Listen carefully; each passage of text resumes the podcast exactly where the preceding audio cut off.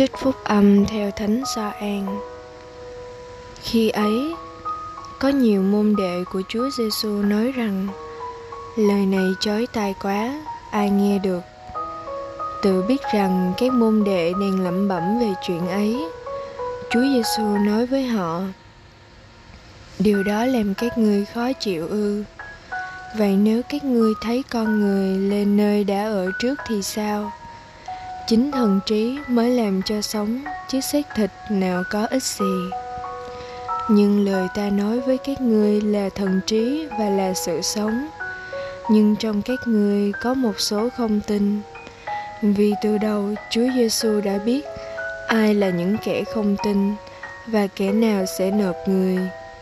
Và người nói, bởi đó ta bảo các ngươi rằng không ai có thể đến với ta nếu không được cha ta ban cho. Từ bấy giờ, có nhiều môn đệ rút lui không còn theo người nữa. Chúa giêsu liền nói với nhóm 12 rằng cả các con các con có muốn bỏ đi không? Simon phêrô thưa người, lạy thầy, chúng con sẽ đi theo ai? Thầy mới có những lời ban sự sống đời đời. Phần chúng con chúng con tin và chúng con biết rằng thầy là đấng kitô, còn thiên chúa. Suy niệm.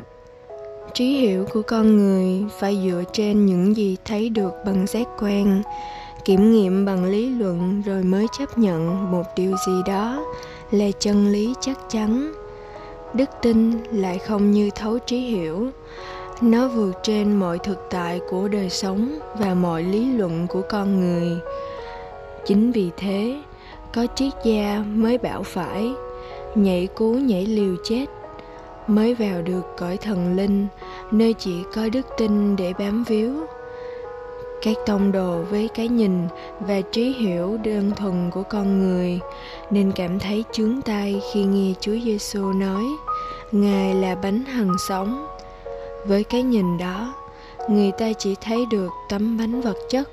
Bánh hằng sống là chính thân mình Đức Kitô, lương thực đem lại sự sống đời đời.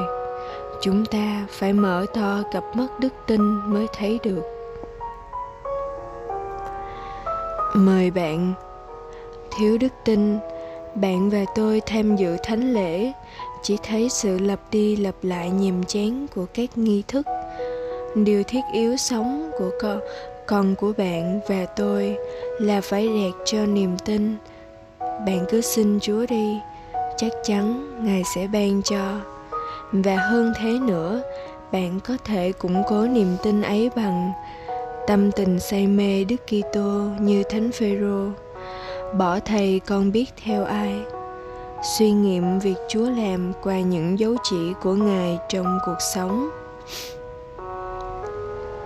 Chia sẻ bạn có nhận thấy ốc thực dụng và hưởng thụ ngày nay đang là rào cản cho hành trình đức tin không sống lời chúa Mỗi khi rước lễ, bạn dành ít phút thinh lặng để thờ lạy, cảm tạ Chúa Giêsu thánh thể. Cầu nguyện, hát, ta là bánh hằng sống với tất cả tâm tình tin tưởng và yêu mến.